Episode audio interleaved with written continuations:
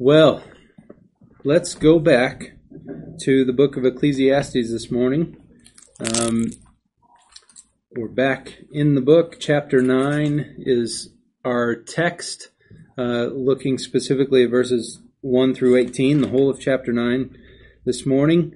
And uh, after today, we're only going to have three chapters to go in the book. So we're, we're, we're coming to an end uh, of our study of this book. Here in chapter 9, we uh, we start to get the feel that the writer of the book is is beginning to round one final turn and start heading for the finish line. As we've said over the last couple of months, the focus of this book is is upon uh, the right way to live in a world that has gone seriously wrong the right way to live in a world that's gone wrong, how to live the life our Creator wants us to live um, and commands us to live, by the way, in a world that is deeply fallen and broken and in need of redemption. Um, if you remember, the title I gave this series was Fearing God in a Fallen World. I think that's a, a simple summary of the book of Ecclesiastes. But here, in chapter 9, it's almost as if the, the preacher uh, wants us to take a moment and put some things together here. Uh, it's like he's he's he's asking us to kind of pause with him uh, for a moment to think about some of the major themes that has that have filled his teaching to this point. If you look at verse one here in chapter nine, he says, "But all this, all this, all the things that have been said, I laid to heart, examining it all.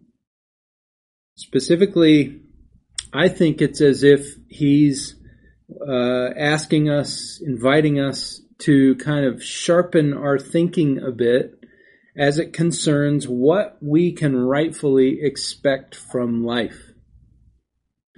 Putting together the things he said to this point, what exactly can you expect from this life. Um, expectations are important. Expectations, uh, in many ways, determine how you respond to circumstances. And I think here he's wanting us to, to get clear, to gain some clarity about what we can expect from life. What can we expect? Well, let's read what he says first, and then uh, we'll consider two things from what he says. First, what can we expect from life? And then two, uh, what should we do in response to these things? So let's read Ecclesiastes 9. I just want to read verses 1 through 12. We'll, we'll read, uh, we'll leave out the last few verses there. I think 1 through 12 give us the big idea here in this chapter. So let's read it together and then we'll, we'll dive into it. Verse 1 But all this I laid to heart, examining it all how the righteous and the wise and their deeds are in the hand of God. Whether it is love or hate, man does not know. Both are before him. It is the same for all, since the same event happens to the righteous and the wicked, to the good and the evil, to the clean and the unclean, to him who sacrifices and him who does not sacrifice. As the good one is, so is the sinner, and he who swears is as he who shuns an oath. This is an evil in all that is done under the sun, that the same event happens to all. Also, the hearts of the children of man are full of evil, and madness is in their hearts while they live, and after that they go to the dead. But he who is joined with all the living has hope, for a living dog is better than a dead lion. For the living know that they will die, but the dead know nothing, and they have no more reward for the memory of them is forgotten. Their love and their hate and their envy have already perished, and forever they have no more share in all that is done under the sun. Go, eat your bread with joy, and drink your wine with a merry heart, for God has already approved what you do. Let your garments always be white. Let not oil be lacking on your head Enjoy life with the wife whom you love all the days of your life, your vain life that he has given you under the sun, because that is your portion in life and in your toil at which you toil under the sun. Whatever your hand finds to do, do it with your might. For there is no work or thought or knowledge or wisdom in Sheol, that's the grave to which you are going. Again I saw that under the sun the race is not to the swift, nor the battle to the strong, nor the bread, nor bread to the wise, nor riches to the intelligent, nor favor to those with knowledge, but time and chance happen to them all. For man does not know his time, like fish that are taken in an evil net, and like birds that are caught in a snare. So the children of man are snared at an evil time when it suddenly falls upon them. If you, uh, if you would for a moment, just indulge me for, for a moment here. I want you to think of your favorite Disney movie. Um, and if you're not a Disney fan, I guess you can sit this one out and, you know, that's fine. Think of your favorite Disney movie. Okay. What is it? Now think about how that movie ends. How does that movie end? How does every Disney movie end? Uh, it ends with some sort of really happy ending, right? Um, sure, there's some struggle along the way, like Bambi's mom gets shot by a hunter and Cinderella gets locked up in the attic after she goes to the ball and meets the prince and Mufasa is killed by Scar and Pinocchio is kidnapped and turns into a donkey after going to Pleasure Island and gets swallowed by Monstro the whale and Princess Aurora is cursed and she falls asleep until her prince can get to her and, and kiss her.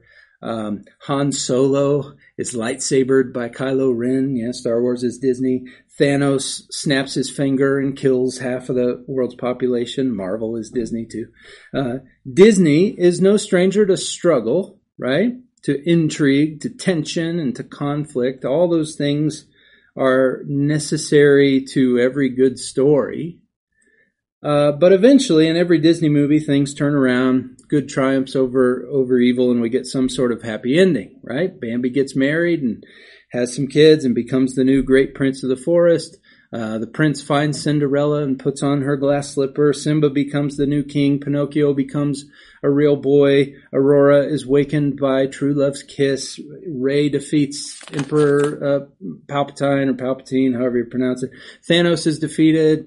Uh, the Avengers avenge, and so on. Right? Conflicts are settled. Good wins. Evil loses. Heroes prevail. Uh, tensions are resolved, and all is well with the world again. Is that what we can expect from life? Is that what we can expect? The answer in Ecclesiastes 9 is not at all. Not at all. Life is not a Disney movie. Life is not a Disney movie. So what can we expect from this life? The preacher has been extremely honest with us throughout the book. He's been brutally honest with us and he doesn't change his tone here in chapter 9. If we put together much of what he said so far, he tells us that we can expect the following from this life. And, and just a heads up, Disney would never hire this guy uh, to, to come up with a movie idea for them. What can we expect from life? Number one, we can expect the full range of human experience. The full range of human experience. Meaning, good and bad, ups and downs, pleasure and pain, love and hate. That's the language he uses here in verse 1, and everything in between. If you look at verse 1 again, but all this I laid to heart, examining it all, how the righteous and the wise and their deeds are in the hand of God, whether it is love or hate. That is from other people, from the world, from this life, whether it is love or hate, man does not know. He doesn't know what's coming. Both are before him, meaning both are a reality for him. Both are possible. This is one of his chief conclusions after, after all the things that he's considered to this point. No one is guaranteed only happiness or pleasure or prosperity in this life. No one. And that includes those who are in a right relationship with God, those who are called the righteous here, the wise, even for them. Only happiness is no guarantee. Wisdom, righteousness, obedience to God, sincere worship of God, a true and growing love for God, a sincere affection for Jesus Christ does not exempt you from experiencing both good days and bad days like everyone else on this earth. Both of these things are before us all. They, they are both a part of all of our lives. No one gets out of this. He further explains as he goes on verses 2 and 3 what he what he's saying, what he's what he's getting at in verse 1. Verse 2 he says, "It is the same for all." It's the same for all. Since the same event happens to and and notice the distinctions here. The same thing happens to the righteous, those who are right with God and are living for him, and the wicked, those who are living in all out disregard uh, for God and, and rebellion against God. Same thing happens to the righteous and the wicked. He goes on. Same thing happens to the good, those who are seeking to do good before God, and the evil, those who have no concern about what God says is good. Likewise, the clean, uh, that's those who are purified for worship by way of blood sacrifice, those whose sins are atoned for and forgiven by God, and the unclean, those who are still uh, stained before God because of their sin. Same, same thing happens to the clean and the unclean. He keeps going. To him who sacrifices, that's the one who worship God, worships God as he calls us to, and the one who does not sacrifice, the one who refuses to worship God as he calls us to. As is the good, he says, so is the sinner. He who swears, the one who makes commitments of obedience to God, is as he who shuns an oath, those who break their commitments to God. Same thing happens to all these people. So he says, verse 3 this is an evil in all that is done under the sun. And by evil, he's talking about a perplexing, troubling reality in life. Not that it's wrong, not that it's, you know, wicked of God, evil of God. It's just a perplexing, troubling reality in this world that the same event happens to all. See what he's saying?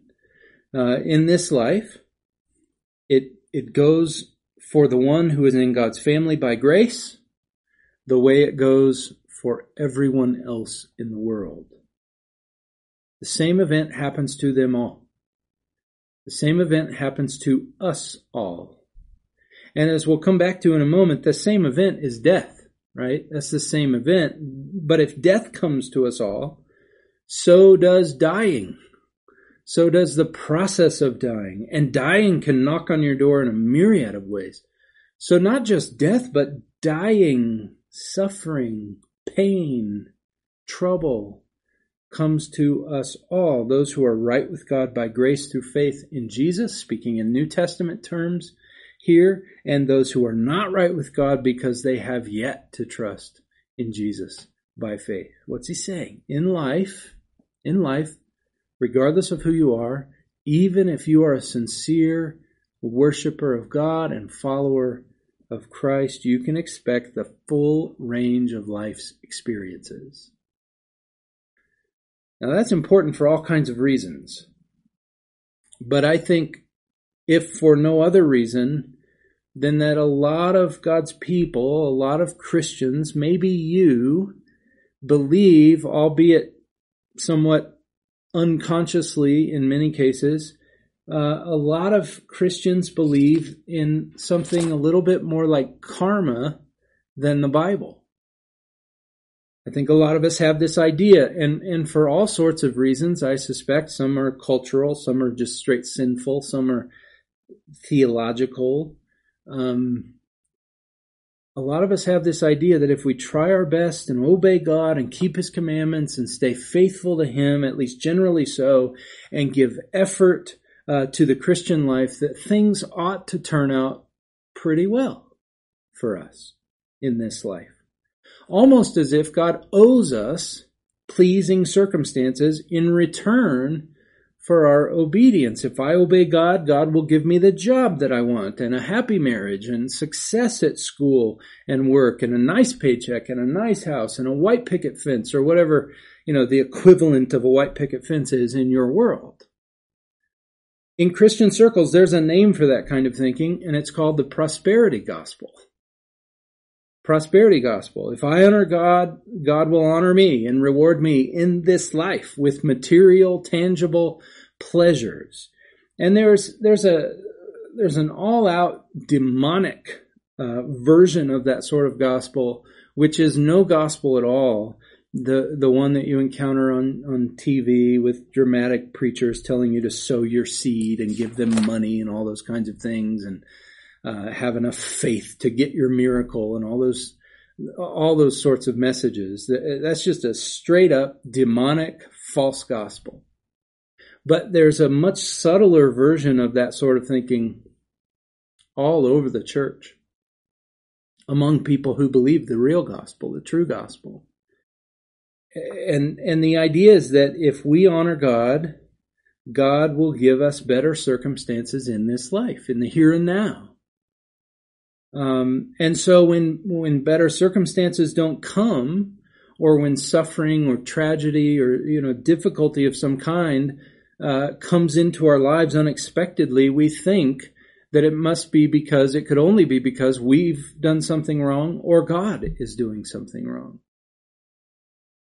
When in reality, God tells us all over the Bible through many voices, many authors, in many books, in many ways, that that's not how it works in His world. That's just not how it goes. That's not how He set things up. Why not? Well, for starters, we deserve nothing good from God. We don't deserve anything good from God. Our best deeds our best deeds deserve wrath from God because they're riddled with sin. But God also tells us that He does great purifying, sanctifying good in the lives of His people through suffering, and that He disciplines those He loves with pain. And beyond that, God, God can't be manipulated like this.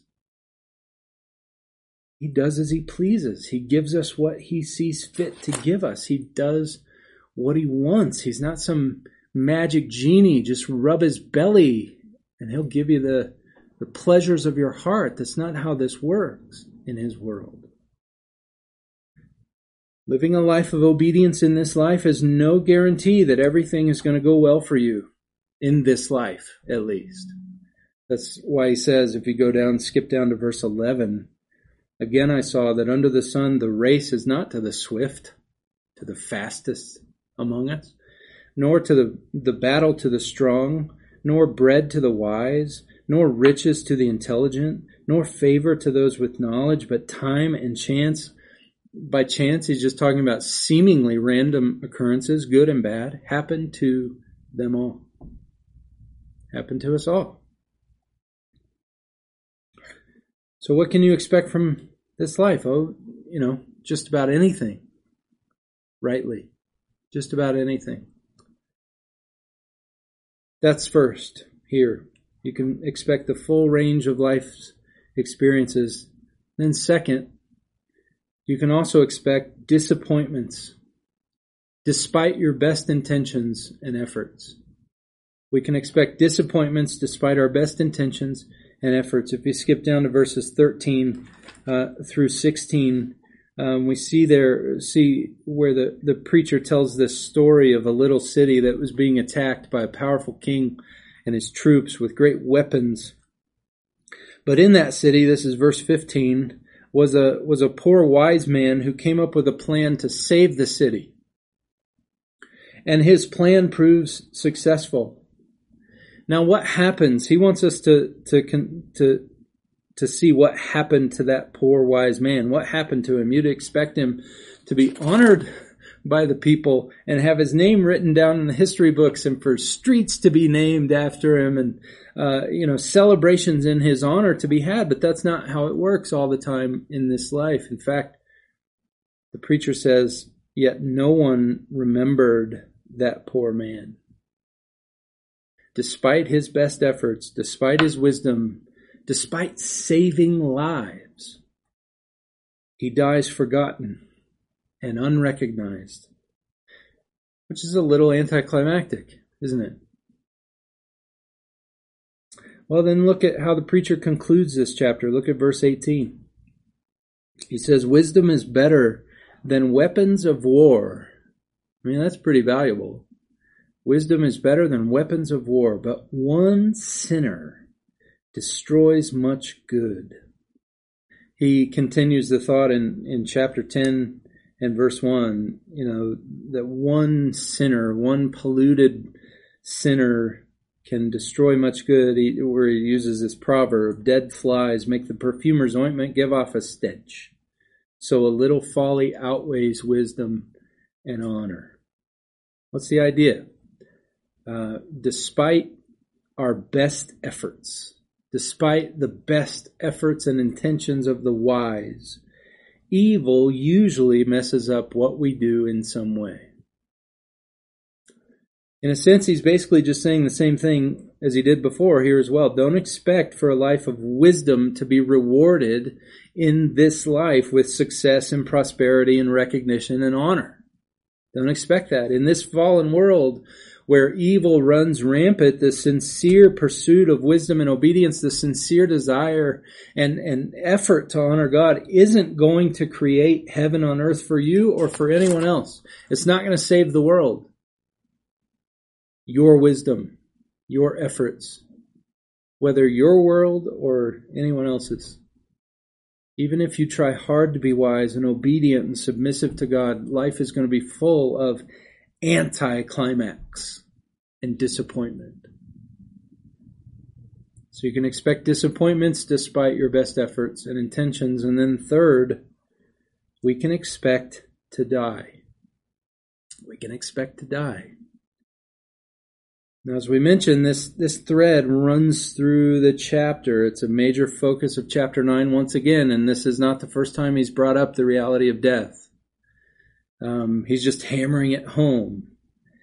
Look at verses 2 and 3. It is the same for all, since the same event happens to the righteous and the wicked. That same event again is death.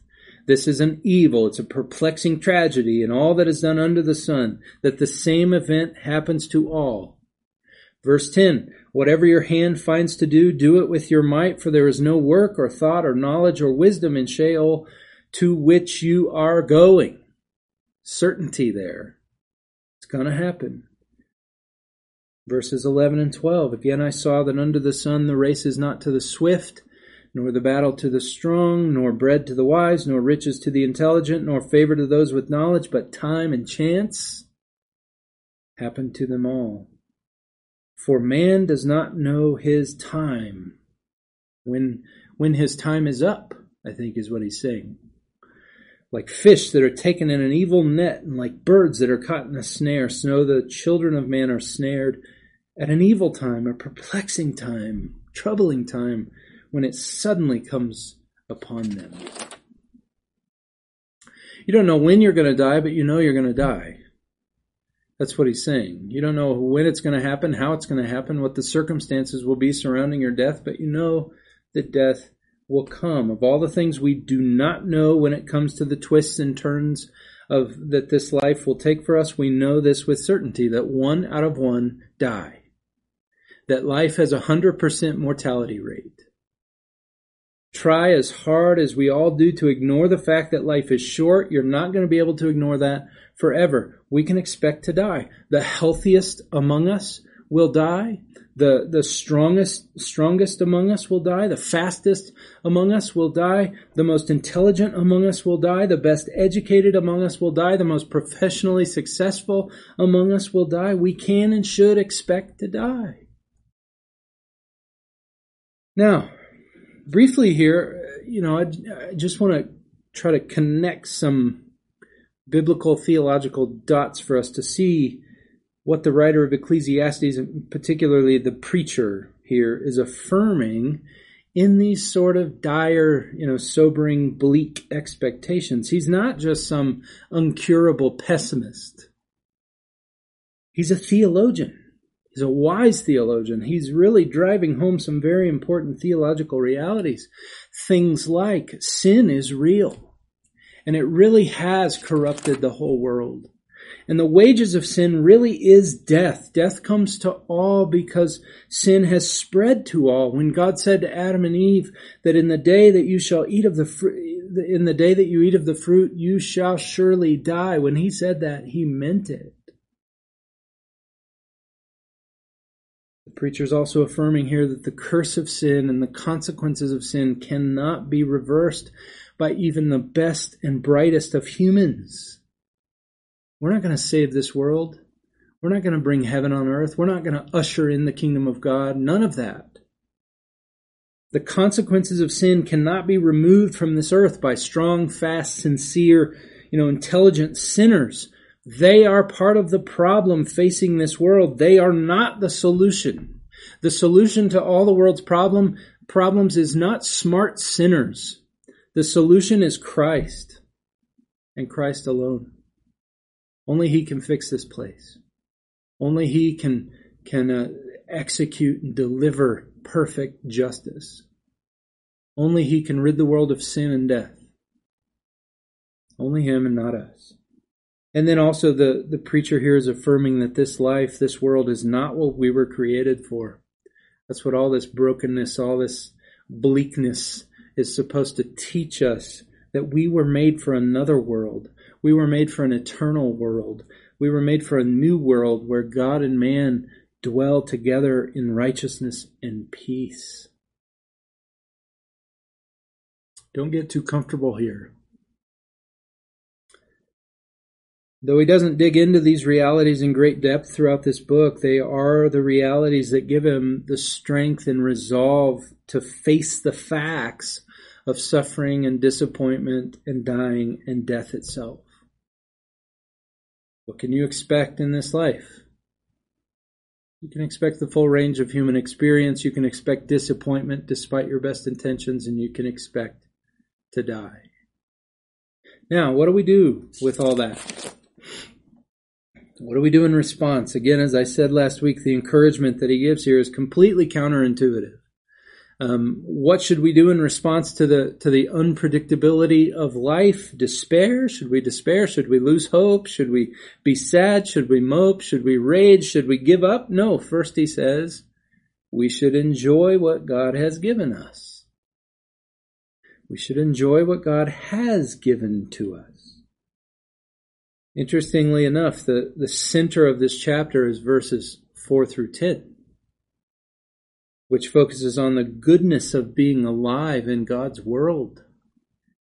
Everyone is headed to the grave. That's verses 2 and 3. So, verses 4 through 10, we should not miss the goodness of simply being alive. Look at what he says in verse 4 A living dog is better than a dead lion. Living dog, low on the totem pole, is better than a dead, powerful lion. Would you rather be alive and have the chance to live rightly in this world, have the chance to get right with God, or be dead? Having gone through life like a lion, thinking you're all powerful and all important, only to find out that you're not. The dead have had their shot in life. He says that in verse 6. They and, and it's long gone. They don't get a second chance. He says in verse 6, they have no more share in all that is done under the sun. No more share. They get no more chance. There's goodness in the simple fact of being alive in God's world. If you're breathing right now, take a breath, right? That's God's goodness to you. That's God's goodness. So he says in verse 7 through verse 10 go eat your bread, enjoy and drink your wine with a merry heart, for God has already approved what you do, meaning he approves of you enjoying the good physical pleasures of life that come from his hand. Let your garments, he says, verse 8, always be white. Let not oil be lacking on your head. That just means take a, take a posture of celebration and joy. Celebrate God's goodness to you. Verse 9, enjoy life with the wife whom you love. If you're married, enjoy the life God has given you and your spouse to go through together. And notice, notice, enjoy it. Don't waste your time trying to change the other person, trying to fix the other person. Just do what you can to enjoy the life God has given you together. And do it all the days of your life, your vain life, that He has given you under the sun, because that is your portion in life and in your toil at which you toil under the sun. Whatever your hand finds to do, verse 10, and there he's speaking of work, labor, do it with your might. Why? For there's no work or thought or knowledge or wisdom in Sheol in the grave to which you are going. What's he saying? What's he saying? He's saying that there are marks of God's goodness all over your life to be enjoyed if you'll open your eyes to them. Is life hard? Yeah, it's hard. Is it disappointing? It is absolutely disappointing. It's tragic at times. It's troubling. It's painful. It's challenging. It's all of these things. But God is in it, is what he's saying. God is in it, and God is good. And his goodness is shown in ways that we so often take for granted. His goodness is shown to us in simple things, simple pleasures, food and drink and companionship and marriage and work. Things we often look past for enjoyment, for joy. Now, how can you enjoy these things if you know that, that all you can expect from life are things like suffering and disappointment and death? How does that work? How do those two things go together?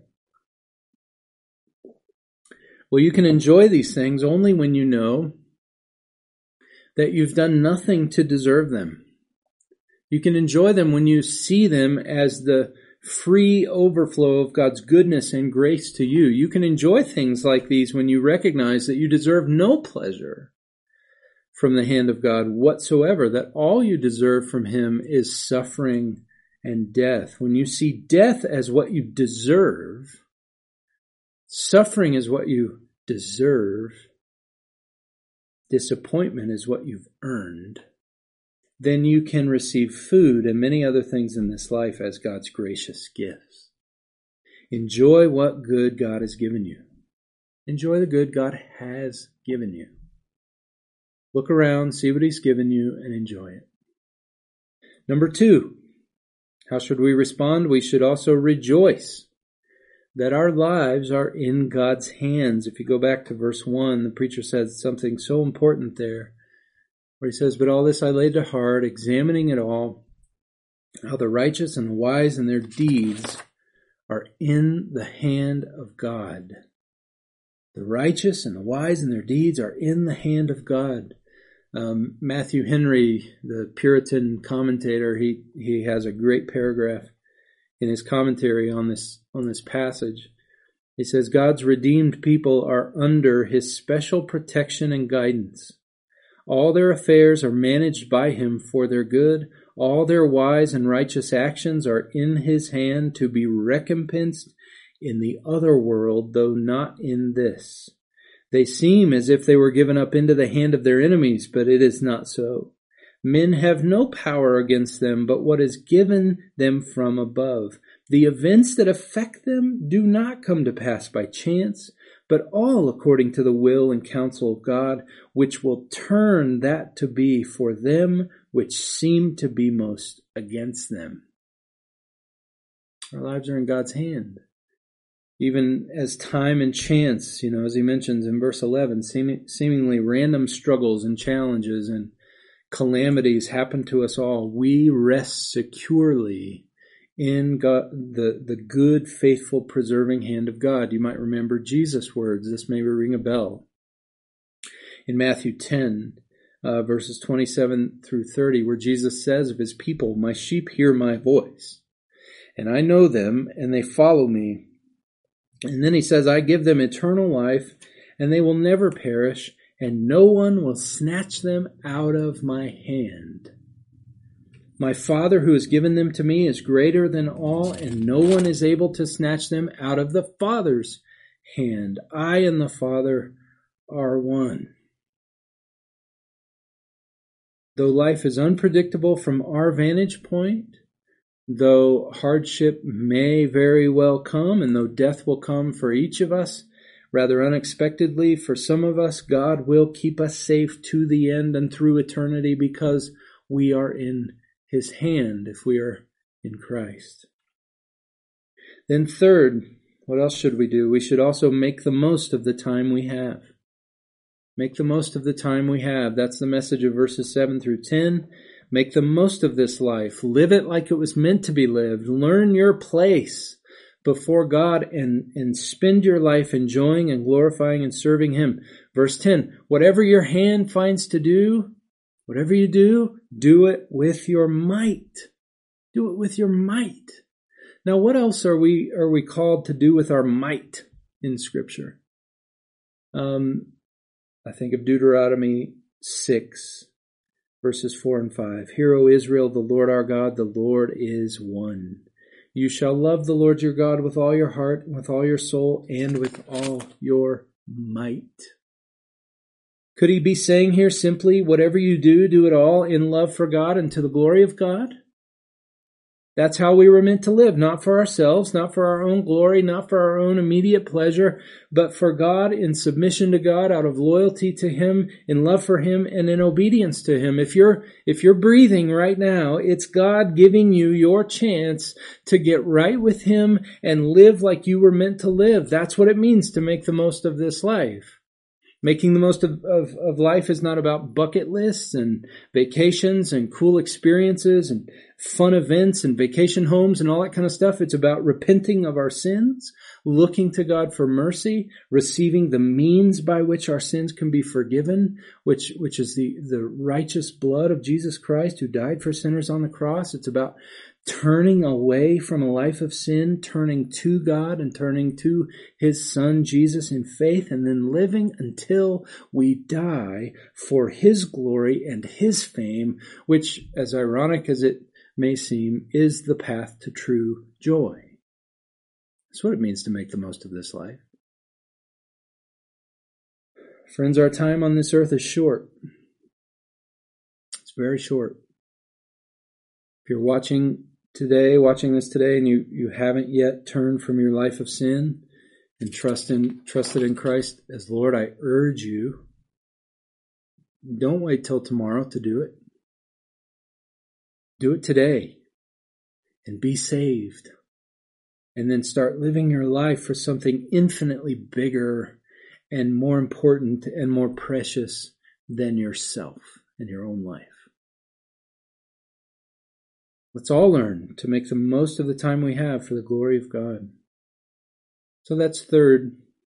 And then finally, how shall we respond to the expectations God gives us for this life here in this chapter? Number four, and I know this is kind of long, um, but we should know that the value of living rightly in this life will not be fully realized until the life to come. Need to know that.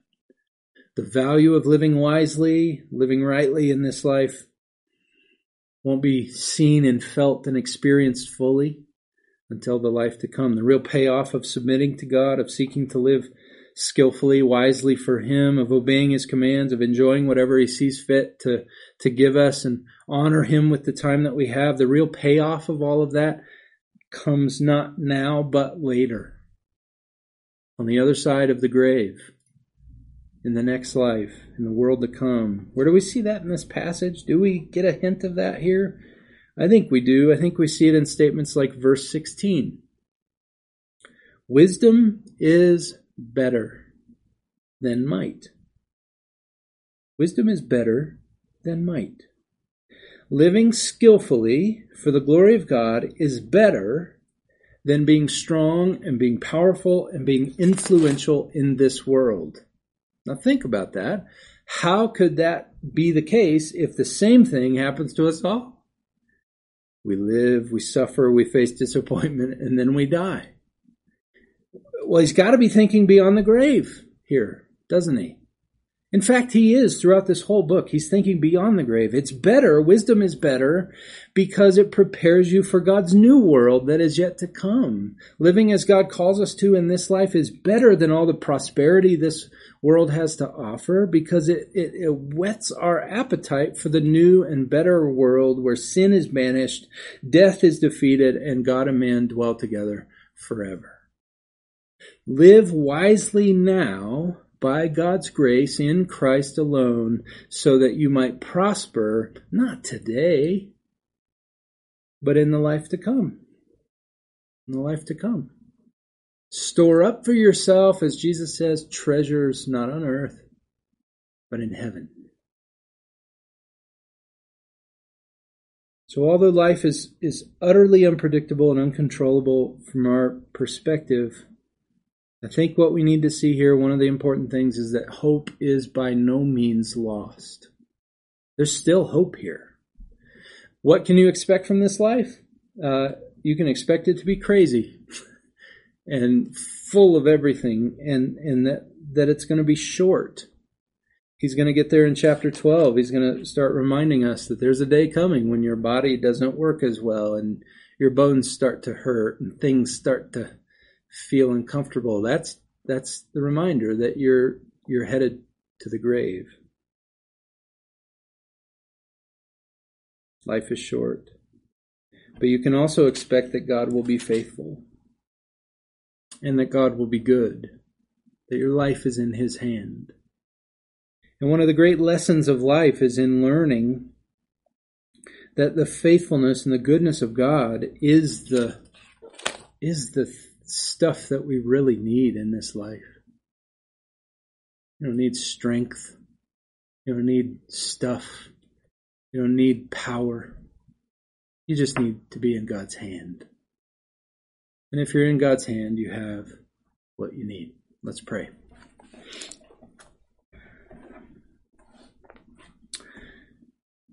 Father, we acknowledge that we are not the rulers of this world. We are not the masters of our fate. We don't rule over a square inch of this planet. This is your world, not ours. We're here to represent you. We're here to point people to you. We're here to reflect your goodness, but this is your world, not ours. And our lives are yours to do with whatever you see fit to do. Lord, the fact that we are in your hand is both, um, it requires us to, to humble ourselves before you, to acknowledge that we're not in charge here, but it also brings us joy. Lord, it brings us joy to know that that you are ruling over our lives, that you are giving us what we need, that you in your own wisdom bring circumstances into our lives, even difficult ones, for our good and for your glory and for our eternal joy. Lord, we thank you for your word that gives us right expectations for what we can live, what we can look for in this life. We thank you for your word that helps us navigate this bumpy, treacherous terrain and we pray for grace that you'd help us live in this world in all its disappointments, all its pain, and even as we face the prospect of death, help us to do it with joy and obedience and humility.